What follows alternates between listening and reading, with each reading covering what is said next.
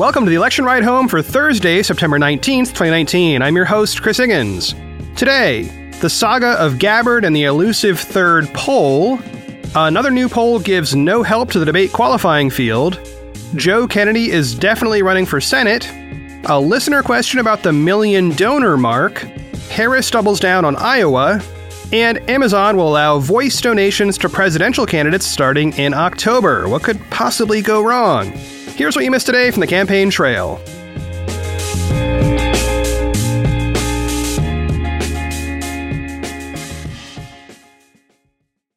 First up today, a story on where we are with candidates who might reach the October DNC debate. Activist and former hedge fund manager Tom Steyer made that cutoff recently by getting his fourth qualifying poll. But all eyes remain on Representative Tulsi Gabbard. She has two confirmed qualifying polls putting her at 2%, but she needs two more by October 1st. She's got about a week and a half, and that ain't much. On September 8th, Gabbard announced that she had gotten her third qualifying poll, but the DNC quickly clarified that the poll she referred to did not count toward their qualification metric. And this caused many people to ask, um, wait a minute, why doesn't that count? That included listener Cameron, who got me going on this story. Well, the answer gets a little into the weeds of polling, but here we are, so let's yank some weeds. The DNC has a rule about what's called the top line results from a poll. These are the results that indicate the entire sample of a given poll. So, if you have a poll that only asked, let's say, adults in the US, and 2% of those people, the entire set of all the people you asked, said they support so and so for president, then the top line would be that 2% result. But if you had to subdivide that group to get down to some smaller set, like say adults who are also left handed, that is not a top line result because it doesn't include everybody who was polled. It just includes the left handers. Here's the official DNC rule on that. Quote, each polling result must be the top line number listed in the original public release from the approved sponsoring organization slash institution, whether or not it is a rounded or weighted number. End quote. So, in the poll Gabbard cited on September 8th, she got 1% in the top line, but 2% among registered voters, which in that poll were a subset. That's because the poll asked questions of adults in general, not just registered voters. So, according to the DNC's published rules, that result did not count. Then there was yet another possible third poll, this time from CNN slash SSRS. It covered the period from September 5th through 9th, and Gabbard got 2% in the top line of that poll. But that doesn't count either. Why? Well, let me read another DNC rule. Quote, any candidate's for qualifying polls must be conducted by different organizations, or, if by the same organization, must be in different geographical areas. End quote. In this case, Gabbard already had a 2% result in the same poll by the same pollsters at CNN slash SSRS from August in the same nationwide region. That first poll does count, and because it's the same pollster in the same place, the second result doesn't. Gabbard and Steyer as well, oh, and Bennet too, have argued at various times that the DNC rules are opaque and arbitrary.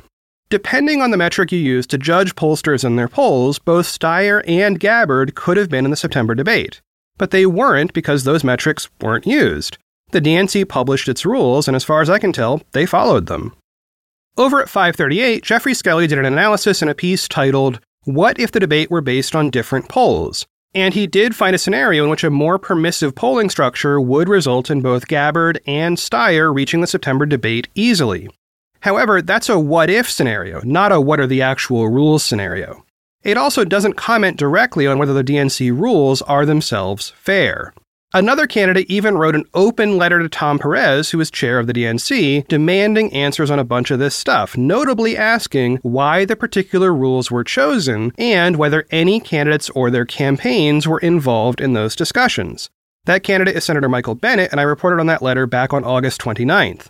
I also contacted Bennet's campaign press office back on September 11th asking for a comment on whether Perez or the DNC had ever responded. I have received nothing back from Bennet's campaign.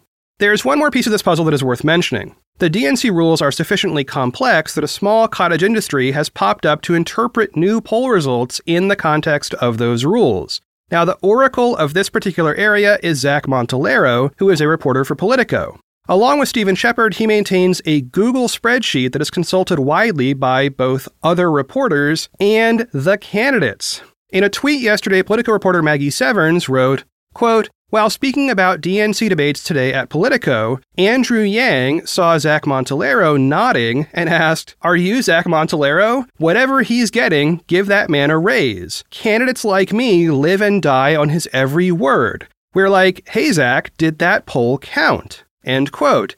And that is a big part of the problem here. I have personally asked Montellaro questions like this throughout the race, and I rely on a journalist who is running a Google Sheets thing to tell me which polls the DNC considers for its official results. And that journalist is doing a great job, don't get me wrong, but this strikes me as the kind of thing the DNC itself could be doing in an official capacity. Because at the moment, there is an ongoing cycle of some new poll coming out, everybody reading it, and then everybody looking at Montellaro and saying, like Yang did, hey, Zach, did that poll count? The same thing is often true for reporters like Geoffrey Skelley at 538, who have to pin down the DNC to get specific answers on things like the Gabbard polls and the top lines. So the takeaway here is that at least from my reading of the DNC rules, they do match up with reality. Now, are the rules perfect or fair? I don't know. But you can run a given poll through the various DNC tests and come up with an objective result. It's also true that if you changed those criteria, you would have a very different result in terms of who made it to the debate stage. Gabbard still has a shot of making the October debate. She gets a lot of 1% results and is just barely not making it to that 2% threshold. Now, I expect the DNC to ratchet up the qualifying threshold yet again for the November and December debate, so this isn't going to get any easier. And by the way, Williamson needs three more 2% polls for October, which is still technically possible, but based on her recent polling, is not going to happen.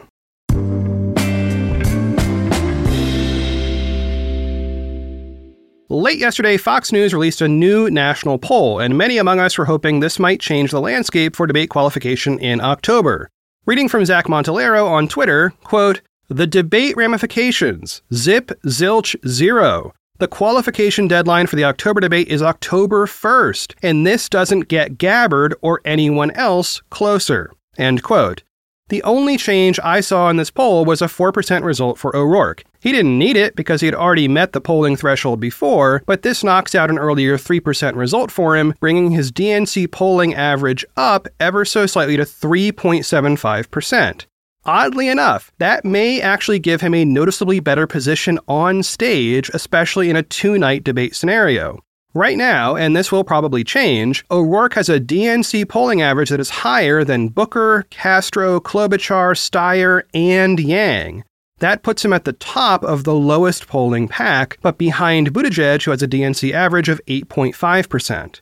Anyway, point being, there are some scenarios where O'Rourke could be center stage, or nearly so, at some point in the October debate because his polling is just a point or two ahead of some other candidates.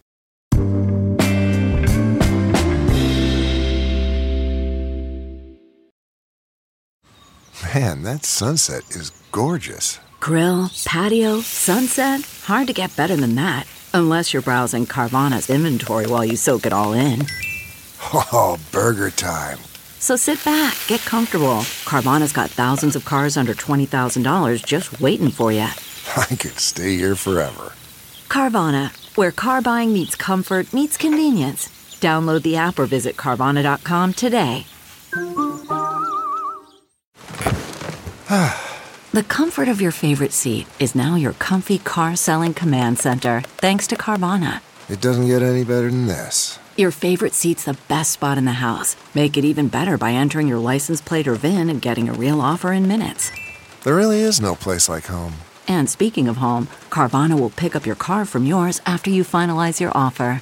Visit Carvana.com or download the app and sell your car from your comfy place. Next up, according to the Boston Globe, Joe Kennedy III will formally announce his run for Senate on Saturday. As I previously reported, he is launching a primary challenge against sitting Democratic Senator Ed Markey for his seat in Massachusetts. Kennedy is already serving in the House, but he's aiming for Senate in 2020. Now, Markey isn't taking any of this sitting down, reading from a Politico article by Stephanie Murray. Quote, the race between Markey and Kennedy is shaping up to be a contest colored by generational themes.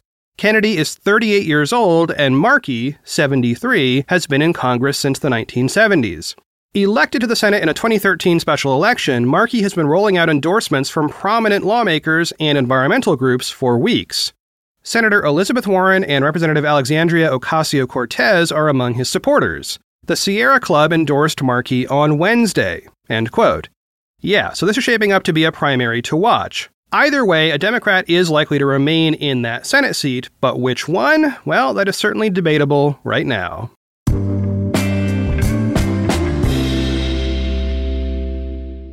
And now, a listener question about which Democratic primary candidate, if any, has 1 million donors. Reading here from an email question by listener Isaac. Quote, I have been following the primary very closely and noticed an inconsistency in some of Bernie's emails. Today, September 18th, his campaign manager sent out an email that explicitly says he will be the first campaign to hit 1 million donors in the next 24 hours. However, according to the New York Times, on July 26th, Warren hit the 1 million donor mark. Am I imagining something here, or is this actual inconsistency? End quote. Well, excellent question as usual, and this is something I ran into a lot when I was first trying to parse fundraising numbers. I get those emails from the Sanders campaign too, and here's an example. Reading here from an email I got last night just before 7 p.m. Pacific. Quote, we are getting very close to reaching an incredible milestone 1 million donors to this campaign. And once we do, we're going to create a donor wall at campaign headquarters to feature the names of the first 1 million people who have chipped in. There's just one name that's missing yours. End quote. So, a quick reminder I have not and will not donate to anybody in this field. So, yes, my name will be missing from any cool donor walls that might be erected. Now, if we go back to July 26th, the New York Times did report, quote, Senator Elizabeth Warren of Massachusetts has received 1 million donations to her campaign for president, her team said on Friday, making her the only Democratic candidate aside from Senator Bernie Sanders of Vermont to announce reaching that threshold in the 2020 cycle. End quote. And just to repeat, that was in late July. Okay, so what's the difference in three words donors versus donations? It is a subtle bit of terminology that makes a huge difference. Each donor can give multiple donations.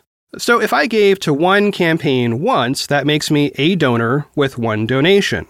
If I gave to the same campaign 10 times, I'm still one donor, but now that campaign has 10 separate donations from me. Sanders was, in fact, the first Democratic primary candidate to get 1 million donations, meaning 1 million times any amount of money was chipped in by anybody. And that happened way back in April. Then Warren followed in July.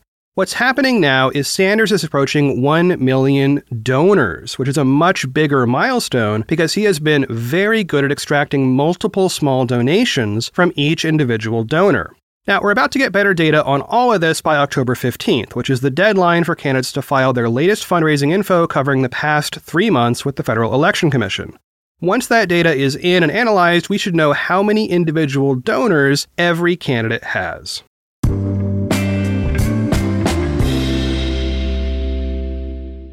Next up, a report by Christopher Cadelago in Politico says that Senator Kamala Harris is, quote, putting her stumbling campaign on the line with a new Iowa or bust strategy. She's shifting away from the closed door fundraisers that dominated her summer calendar to focus on retail politicking in the crucial kickoff state. End quote. This comes at a time when Harris's polling performance is not super great, but also not super bad. In the polling averages maintained by The Economist, she is tied for fourth place with Mayor Pete Buttigieg. And that tie has both Harris and Buttigieg at 6%, which is a full 10% behind Sanders. So Harris is apparently ready for a pivot. One of her core constituencies should be her home state of California, which does vote on March 3rd of 2020. But that's a full month after the Iowa caucuses. So part of the challenge for her campaign will be to remain viable until that California vote actually happens if she has a really bad showing in the early voting states that go before California, Harris might be written off early.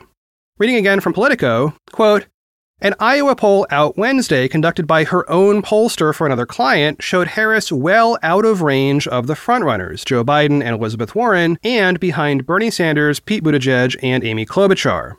A half dozen Harris officials and outside allies, briefed on internal expectations, said she needs a top tier finish in Iowa to remain competitive and put her in position to strike in Nevada, South Carolina, and on Super Tuesday when her home state of California holds its primary.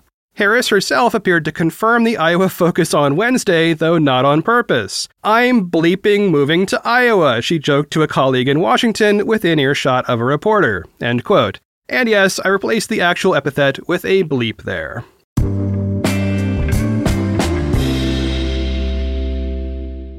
And last of today, this next story strikes me as weird, but, you know, maybe that just makes me old, I guess. According to a report in the Washington Post by Michelle Ye Hee Lee, Amazon is about to enable its Echo voice platform, whose trigger name I will not say, to allow voice donations to presidential candidates starting in October. In order to receive those donations, campaigns have to sign up, and that process is open today. The way it will work is you would say, Hey, Amazon robot name, donate X dollars to so and so. And that's pretty much it. You have to confirm the donation and listen to the robot tell you that you'd better be eligible to donate, not breaking any laws, and be 18 and blah, blah, blah. But it's basically a regular purchase as far as the robot is concerned. The amounts can be between $5 and $200 at the top end, and it's only for presidential candidates in the 2020 race. Now, that does include primary candidates, of course. Now, there are some legal questions here, but like many things related to campaign finance, they might not be actionable right now. Reading from the Post, quote, it would be a good idea for a company like Amazon to seek an advisory opinion from the FEC, former FEC Acting General Counsel Dan Petalas said. Such opinions provide assurances to campaigns, donors, and firms that a creative business proposal meets regulations and help ward off baseless complaints to the FEC, he said. Yet the agency is unable to release official guidance or conduct official business after it lost its voting quorum with the resignation of Vice Chairman Matthew Peterson. President Trump has not yet announced a plan to nominate new commissioners. End quote. Well, I, for one, welcome our new, lightly regulated robotic donation overlords. Incidentally, Amazon says you can add a security pin to your devices so that random people wandering by your robot tubes can't just donate money on your behalf. I'm not saying you have to, but that seems like a good idea to me. Well, that is it for one more episode of the Election Ride Home. I have been your host, Chris Higgins. You can always find me on Twitter at Chris Higgins. While I've got no Yarden news, the cat has done nothing amusing lately, and it is still cold and rainy where I am. So I figure in this outro, it's a decent time to say, hey, thanks for listening. And if you dig the show, I would love it if you could take two minutes and review it on Apple Podcasts or whatever podcast thing you use. Honest reviews help other folks find the show, which keeps me doing the show, which seems like a win win to me. As always, thanks for listening, and I will talk to y'all tomorrow.